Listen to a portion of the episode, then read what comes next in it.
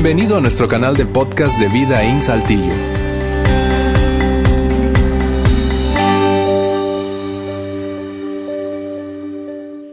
Gracias, gracias. Hola, hola Vidaín, ¿cómo están? ¿Pueden tomar su lugar? Gracias, de verdad es un honor, un gran, gran honor, un privilegio de verdad de estar acá. Eh, yo estaba muy, muy ansiosa de estar aquí, ansiosa en todo el sentido de la palabra, nerviosa, emocionada, de todo. Ah, gracias Juan, de verdad.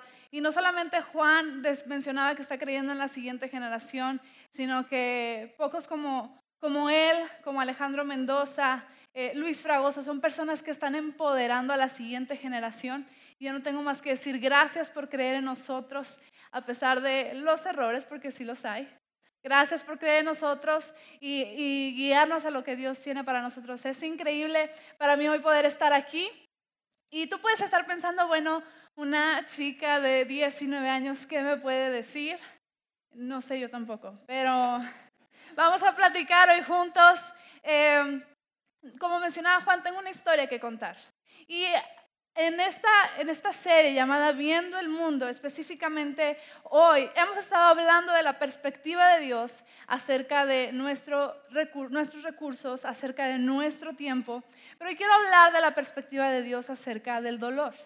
Y yo tengo una historia que contar para eso más adelante, la, la vas a escuchar.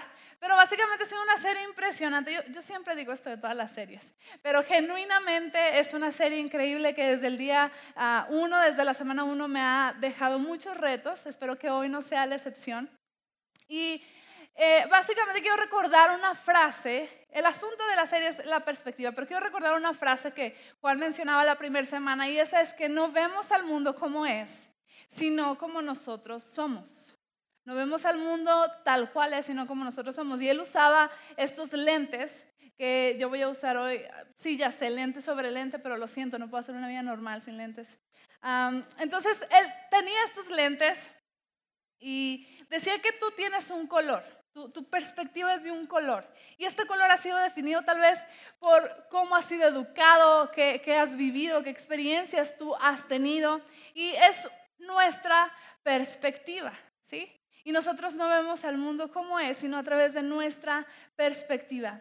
Y quiero contarte una, una historia rápida que me sucedió hace unas semanas. Y es que fui al cine con, con mi, mi familia y fuimos a ver una película que yo estaba súper ansiosa porque es una de varias que ya han salido en el cine y las he visto a lo largo de toda mi vida. Entonces yo estaba súper emocionada por ir. Total, ahí vamos. Y solamente quiero mencionar algo, ah, detallito. Yo vivo las emociones del cine a un nivel extra de una persona promedio. ¿ok? Yo sí soy un poquito eh, exagerada al vivir la emoción del cine, porque si la película te hace llorar, ahí estoy yo deshidratándome de las lágrimas.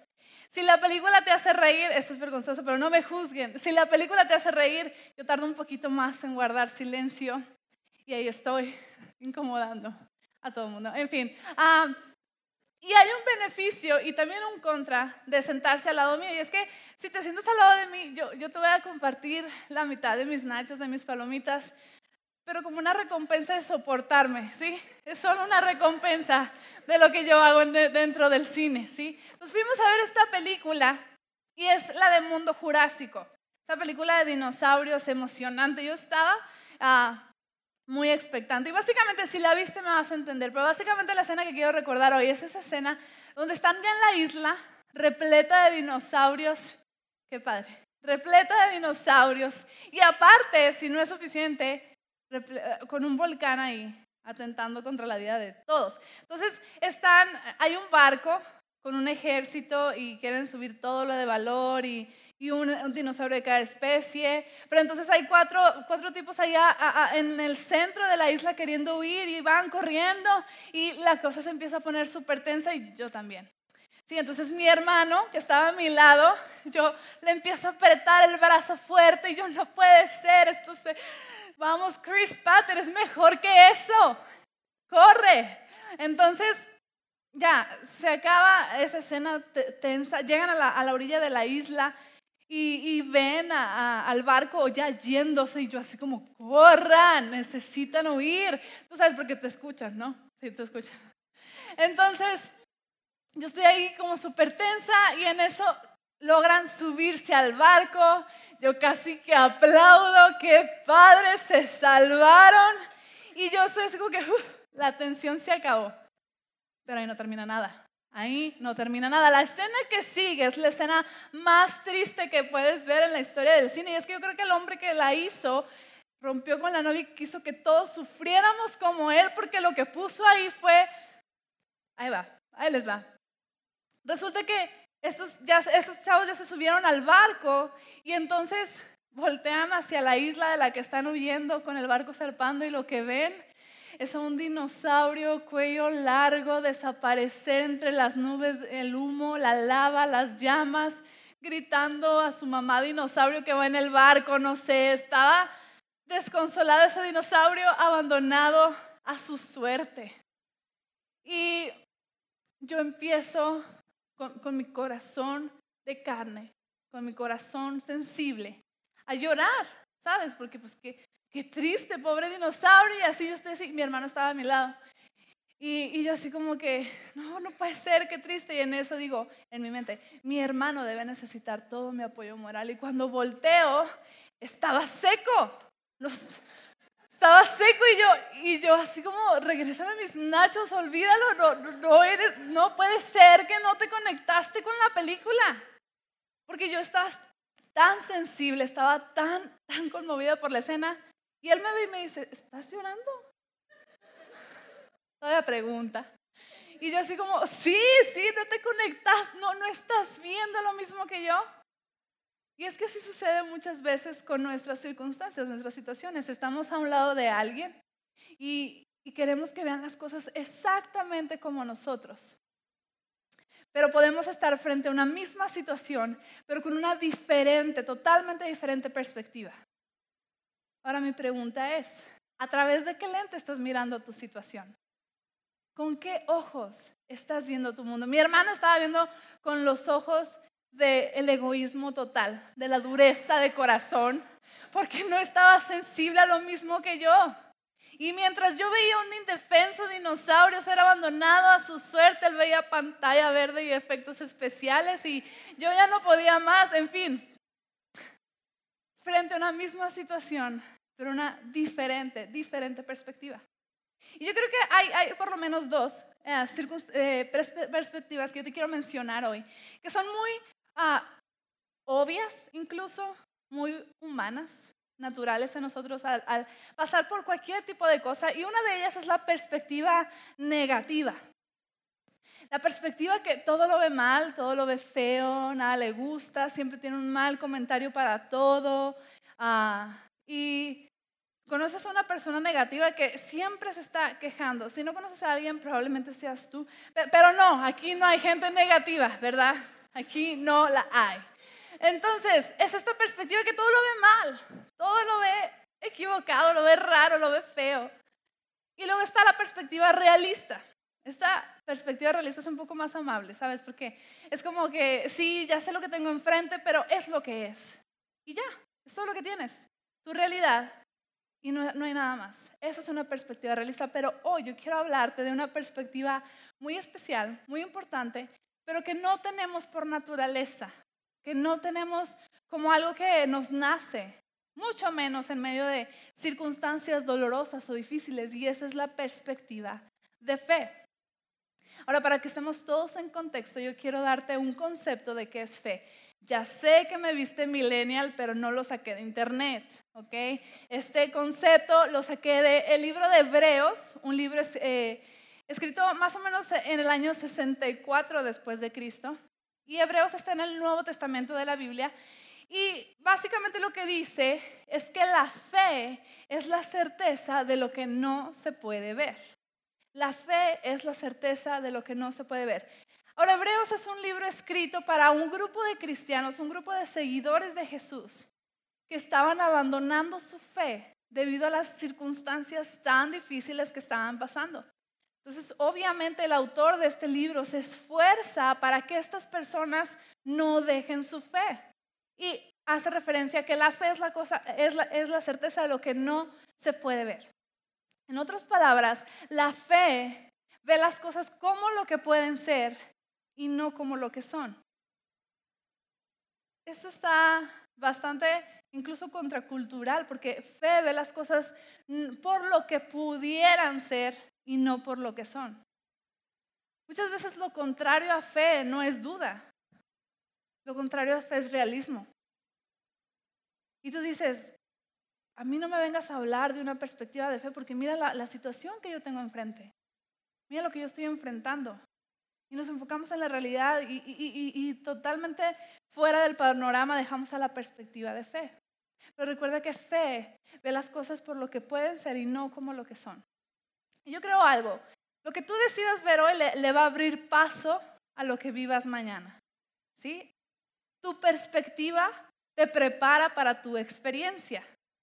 Como tú decidas ver hoy, es que tú vas a tener tu experiencia. Ahora puedes decir, es que la perspectiva depende realmente de mi circunstancia. Pero déjame decirte que tu experiencia no se define por lo que vives, sino por cómo vives, cómo ves lo que vives, por cómo experimentas. ¿Sí? Depende de perspectiva. Y específicamente la fe de la que nos habla en Hebreos tiene siempre todo que ver con Jesús. Tiene todo siempre que ver con Jesús. Y yo quiero contarte mi historia. Quiero ser súper abierta con ustedes y, incluso vulnerable al contar mi historia. Puede ser que estás aquí, me conoces y has, has escuchado esto de mí, o puede ser que lo viviste junto conmigo. Pero quiero contarte básicamente cómo fue que mi perspectiva fue lo que le dio un cambio a lo que pudo haber sido mi experiencia. Cómo mi perspectiva hizo una mejor experiencia. Y es que hace un año, el 8 de junio, yo me despierto en casa, no están mis papás y se me hace súper raro. Entonces, mientras ando indagando dónde estarán, qué estará pasando, me llaman y me dicen, mi mamá, oye, este, estoy en el hospital con tu papá, necesito que me traigas algo de ropa, quiero que me traigas algo que, para ponerme, ¿no? Y al rato nos vemos. Ok, así hicimos, alguien nos recogió, nos llevó al trabajo, a mí al trabajo, a mi hermana al colegio, y yo este, le, mandé eso a mi mamá, y, y, empieza a ser mi día normal. Pero a la media hora más o menos de estar ahí en, mi trabajo, me mandan a hablar de oficinas y yo, sinceramente, soy una persona que olvida cosas importantes con facilidad. Entonces dije, algo se me olvidó algo hice mal, ok, ya iba súper preparada para el regaño. Y dije, está bien, eh, eso debe tener solución. Entonces llego a la oficina y para mi sorpresa no había nadie del equipo con el que yo trabajaba. Quienes estaban ahí eran dos personas eh, importantes hasta hoy para mí. Y ellos eran Luis y Heidi. Si los conoces, son los, directores eh, del Ministerio de Jóvenes. Y ellos estaban ahí. Y yo sacaba de onda, digo, pues, ¿qué están, están haciendo por acá? Y ellos me dicen, Fanny, tenemos algo que decirte. Siéntate. Ahora, cuando ellos te dicen, ah, siéntate, tenemos que hablar, tenemos que decirte algo, sabes que las cosas no están bien. Pero yo no sabía, no me esperaba que estuvieran tan mal. No me esperaba que ellos me dijeran, Fanny, tenemos una noticia para ti y es que tu papá acaba de fallecer.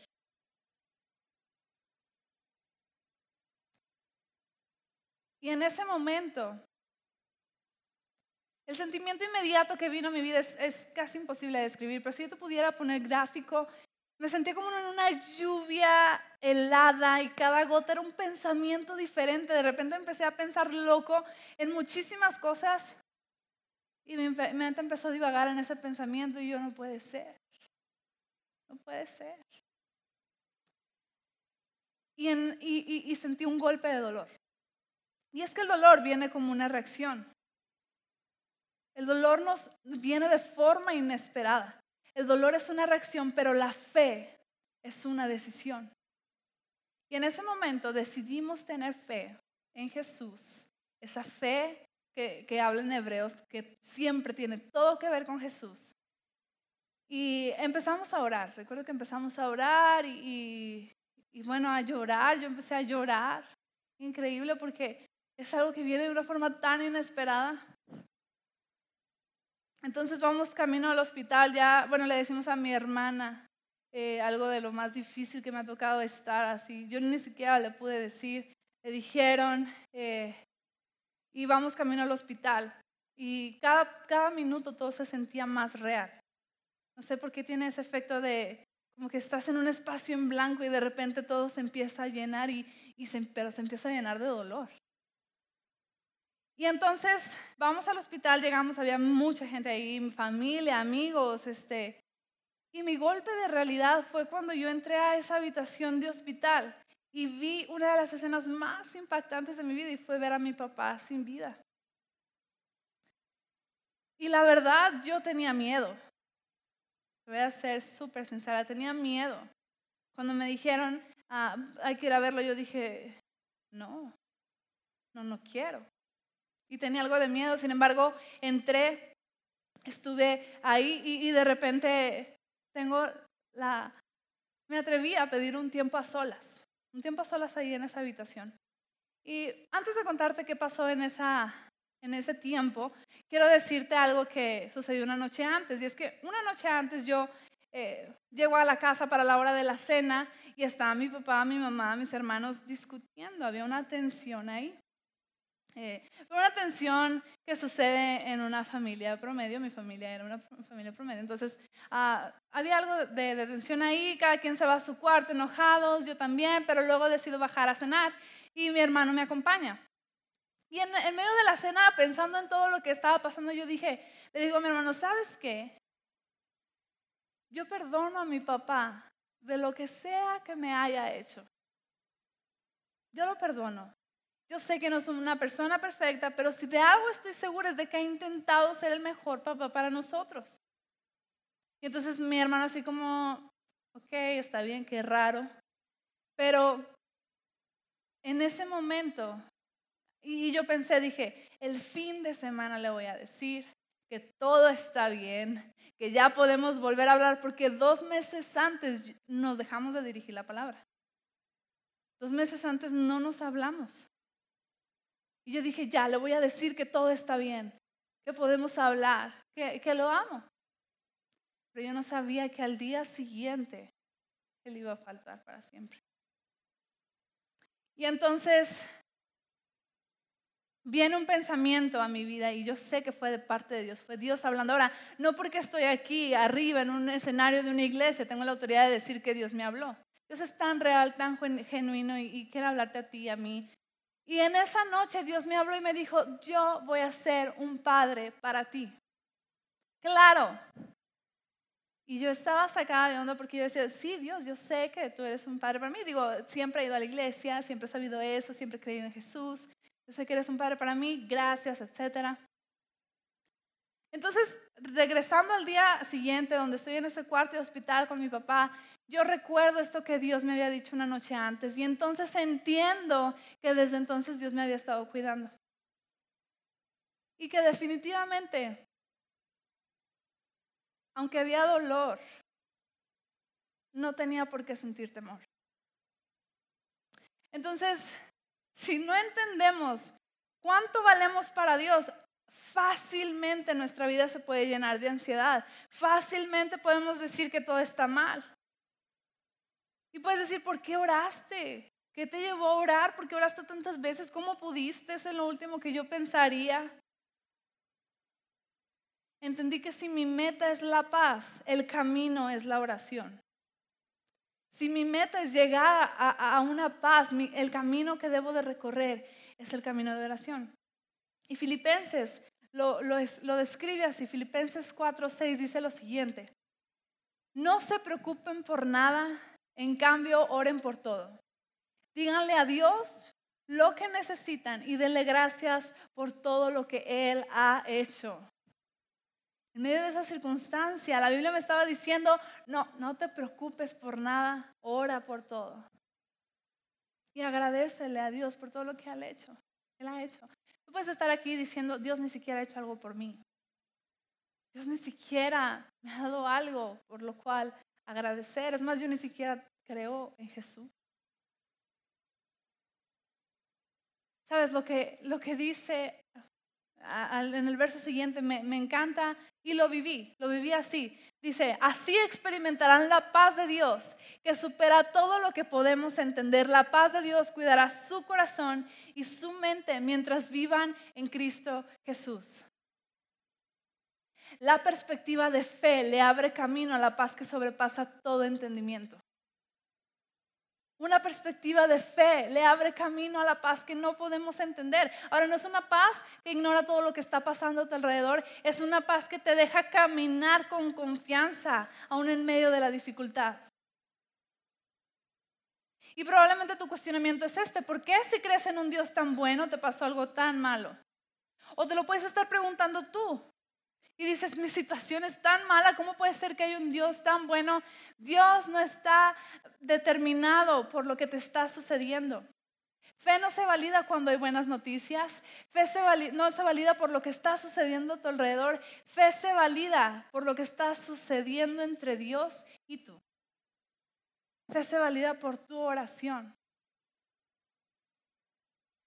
Dios no está condicionando su bondad Dios te está extendiendo su bondad aún en medio de ese lugar difícil en el que estás.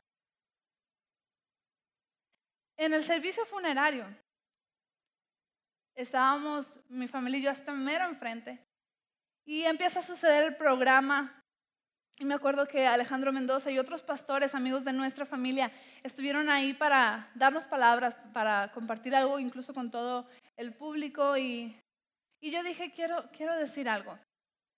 Y entonces muy valientemente le dije a alguien, oye, ¿será que yo puedo subirme también a decir algo? Y me dice, sí, sí, claro, después de este video. Y entonces pasan un video con fotos increíbles de momentos fantásticos de la vida de mi papá y sus sonrisas y todo. Y yo con el corazón chiquitito. Pero aún así, con un nudo en la garganta, ese día me, me paré enfrente de toda esa gente. Y para mi sorpresa, era demasiada gente. Gente en los pasillos, gente al final parada, así, de sillas llenas. Y yo dije, wow, ¿y qué me metí? Digo, estoy mm, no del todo bien, pero quiero decir algo. Entonces empecé a verbalizar mi esperanza y es que muchas veces para sentir esperanza hay que verbalizarla. Y comencé a, declarar mi confianza en Dios eh, en frente de todas esas personas y entonces recuerdo un salmo que mi abuela me enseñó a memorizar de pequeña y ese es el Salmo 23. Y ese día lo dije todo de memoria yo quiero recordarte, eh, quiero ver un verso que viene y es el verso 4. Y dice así, aunque ande en valle de sombra o de muerte, no temeré mal alguno, porque tú estarás conmigo. Esa era mi declaración. Y yo me lo aprendí en Reina Valera, esta es la Reina Valera, la versión, y así lo dije de memoria, pero quiero ponerte otra versión que lo pone un poco más largo, sin embargo, como una oración que tú y yo podemos hacer. Y dice lo siguiente, Puedo cruzar lugares peligrosos y no tener miedo de nada porque tú eres mi pastor. Y siempre estás a mi lado. Me guías por el buen camino y me llenas, me llenas de confianza. Escucha, puedo cruzar lugares peligrosos, dolorosos, llenos de temor, pero no voy a temer yo porque yo sé que tú estás conmigo. Y básicamente esa fue mi declaración esa noche. Salmo 23 en la versión Reina Valera dice, eh, aunque ande en valle de sombra, de muerte. Mi pregunta es hoy, ¿cuál es tu valle? Probablemente no has perdido a alguien como yo, probablemente te identificas conmigo porque perdiste a alguien que amabas de una forma tan inesperada. Pero ¿cuál es tu valle? Puede ser que estás atravesando un divorcio.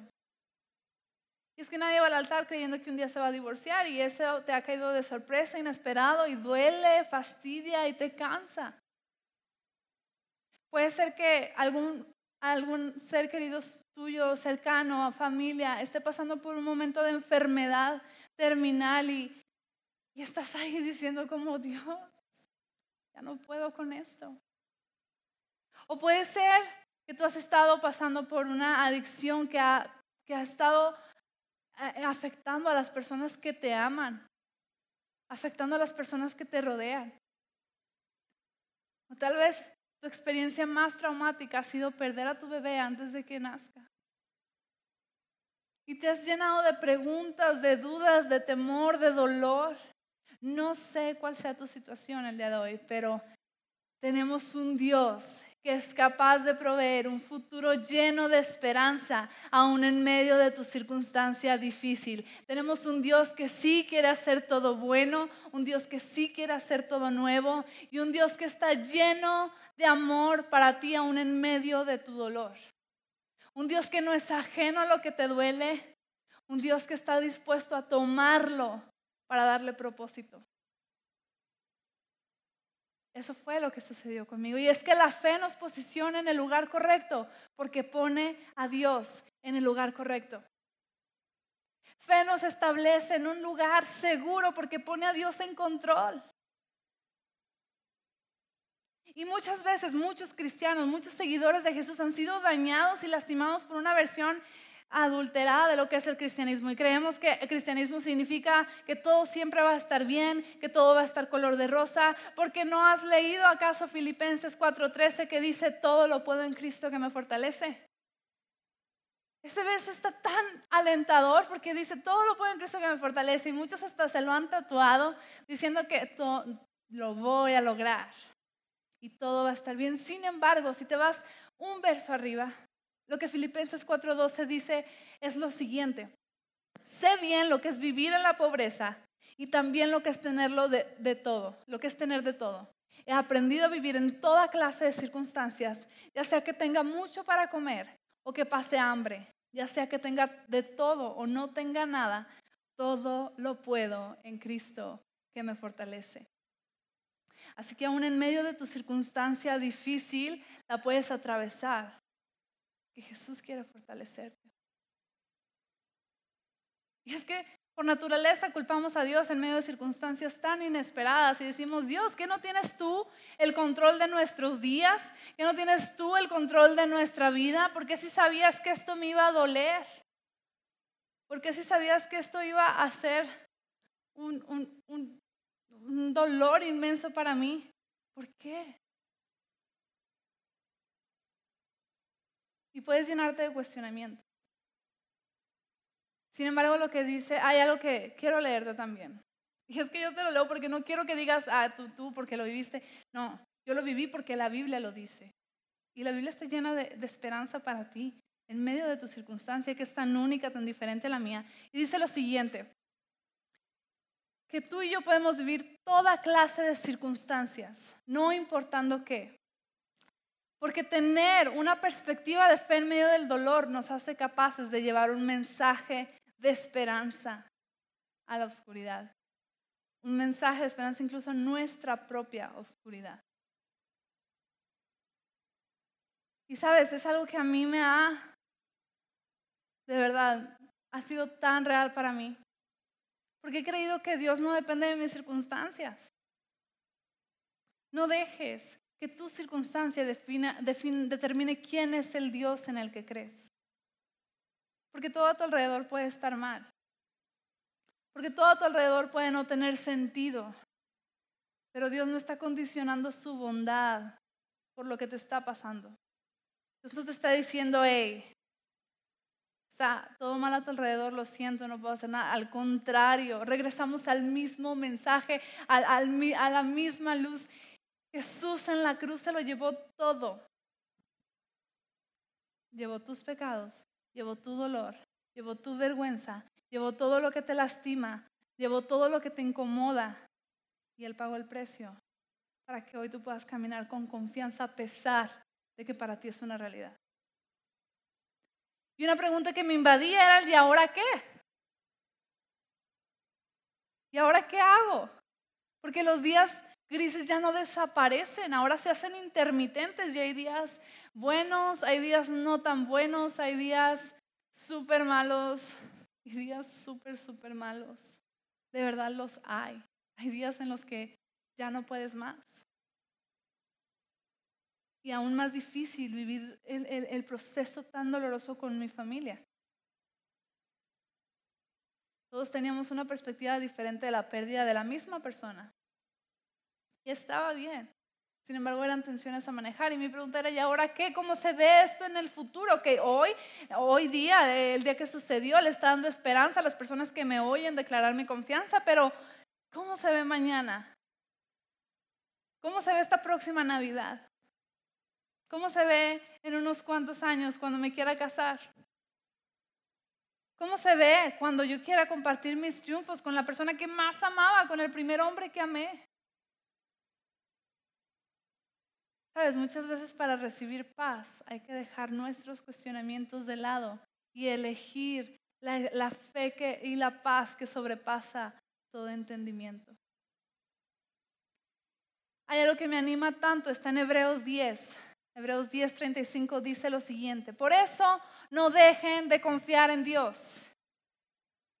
Ahora, alguien aquí ya se esforzó para escribirlo, pero yo quiero decírtelo nuevamente, no dejes de confiar en Dios. No dejes, no dejes de confiar en Dios, porque solo así recibirán un gran premio. Solo así recibirán un gran premio. Y luego dice el siguiente verso, sean fuertes y por ningún motivo dejen de confiar en Él cuando estén sufriendo. Sí, sí hay dolor. Sí hay dolor en este mundo porque es injusto, inesperado, incontrolable, indomable, pero no dejen de confiar en Él porque para que así puedan hacer lo que Dios quiere y reciban lo que Él les ha prometido. Básicamente lo que estábamos hablando hace unas semanas. Si yo veo como Dios ve, entonces estoy más inclinado a hacer lo que Él quiere que yo haga. Su voluntad es buena, siempre agradable, siempre perfecta. Y sabes algo, hay una promesa de Dios para al final de tu dolor. Hay algo que Dios te quiere entregar por tu confianza en Él. Hay algo que Dios quiere darte. Dios quiere transformar tu dolor en un testimonio poderoso para que otros conozcan el Dios tan bueno en el que creemos. Y puede ser que estás aquí y, te ha lastimado tanto tu situación y has estado alejado incluso de Dios, distante de Él. Pero hoy quiero compartirte tres puntos que me ayudaron tanto en medio de una situación tan difícil y tan dolorosa. Y el punto número uno fue conectarme con Dios. Así que conéctate con Dios. Puede ser que estés resentido, dolido y algo esté ahí siendo un impedimento para que te acerques a Dios, pero conéctate con Él y sabes que sé genuino. Dios nos llama a ser vulnerables delante de Él. No importa lo que le tengas que decir, no importa lo que le tengas que gritar, el dolor que te provoque a volver a hablar de lo que te ha estado doliendo, no importa que estés ahí reclamando, Dios no se intimida por tus reclamos, al contrario, el quebrantamiento genuino delante de Dios es el primer paso hacia nuestra restauración. Es el primer paso para que Dios pueda hacer algo con lo que estamos viviendo. Y en ese mismo punto, conéctate, conoce la Biblia, conoce la Biblia. Para mí fue clave leer, ah, no, son dos versos lo que me dieron esperanza. No, no fue lo que te acabo de leer, lo que me llenó, me animó. Es toda una, es toda la palabra de Dios escrita para ti, para mí, para que hoy podamos conocer al Dios en el que creemos. Conoce tu Biblia. Número dos, conéctate con personas. Conéctate con personas. Busca quien te acompañe en tu situación difícil. Porque si hay alguien que te puede acompañar, si hay personas en las que puedes confiar. Y además, algo que yo viví es que Dios te quiere amar a través de otras personas. Dios te quiere mostrar su amor a través de otras personas que tal vez ni conoces. Pero Dios quiere mostrar su amor a tu vida a través de otras personas, conéctate si hay en quien tú puedes confiar. Y número tres, esto probablemente te va a sonar extraño o dices que nada que ver, pero sirve a otros. Hay una recompensa impresionante cuando tú y yo le damos valor a la vida de otras personas. Busca un lugar donde tu vida sea de ayuda para otros. Busca un lugar donde tú puedas agregar valor a otras personas. Yo estoy aquí, para mí ha sido este lugar, para mí ha sido esta casa, pero tú puedes encontrar otro lugar. Sin embargo, no dejes de darle valor a través de tu vida a la de otras personas, porque hay una recompensa impresionante en ello. Podemos perdernos de mucho, de mucho de lo que Dios quiere hacer en nuestras vidas si no tenemos una perspectiva de fe. Necesitamos una perspectiva de fe para ver lo que Dios quiere hacer. Fe ve las cosas por lo, por lo que pueden ser. Entonces tu situación, si la ves a través del lente de fe correcto, ya no es dolorosa, ya, ya no, no está llena de temor, porque entonces hay un Dios que lo quiere hacer todo bueno, hay un Dios que lo quiere restaurar, hay un Dios que sí le quiere dar propósito a eso que has estado viviendo, a eso que te ha dolido y que te ha costado tanto, Dios lo quiere usar. Y Dios te quiere restaurar. Dios te quiere entregar algo nuevo. Hay una promesa de Dios al final de tu dolor. Pero necesitamos la perspectiva correcta. Necesitamos mirar a través de un lente de fe. Quiero tomar un tiempo para hacer lo que te comentaba en el primer punto, conectarnos con Dios. Y la banda está aquí ya lista para, porque vamos a cantar una canción. Y básicamente esta es una canción que habla acerca de confiar en Dios, de que Él es nuestra única esperanza. Me encanta poder cantar de que Él es nuestra única esperanza, de que Él puede tomar todo nuestro dolor y transformarlo en algo bueno. Pero antes de eso me gustaría que junto conmigo te pongas de pie. Y juntos orar Orar para rendirle a Dios este tiempo. Para decirle, Señor, te creemos. sé que mi circunstancia ha estado doliendo, sé que mi vida se ha estado siendo afectada por esto que siento, pero no quiero que eso quite mis ojos de ti. Esa es nuestra oración hoy. Así que me gustaría orar junto con ustedes, ¿les parece? Dios, sabemos que este mundo es inevitablemente doloroso. Entendemos que este mundo trae noticias inesperadas, este mundo trae noticias que no queremos oír, este mundo en muchas ocasiones es injusto. Y de cualquier resentimiento que hemos sentido tal vez en contra de ti, queremos pedirte perdón, porque sabemos que eres un Dios lleno de gracia y lleno de amor. Deja que nuestros corazones puedan descansar, que nuestra vida pueda descansar en esa paz que sobrepasa todo entendimiento. Llena nuestra perspectiva de fe, llena nuestros corazones de fe. No queremos perder lo que tú quieres hacer a través de nuestro dolor. Queremos vivir tu propósito para nuestras vidas. Guíanos al lugar correcto llena nuestra perspectiva de fe. En el nombre de Jesús. Amén. Gracias por haber escuchado este podcast de Vida en Saltillo. Si deseas escuchar estos mensajes en vivo, te invitamos a que nos acompañes todos los domingos a nuestro auditorio. Para más información sobre nuestra ubicación y horarios, entra a vidainslt.org o síguenos en nuestras redes sociales como Facebook, Twitter e Instagram. Nos vemos la próxima semana.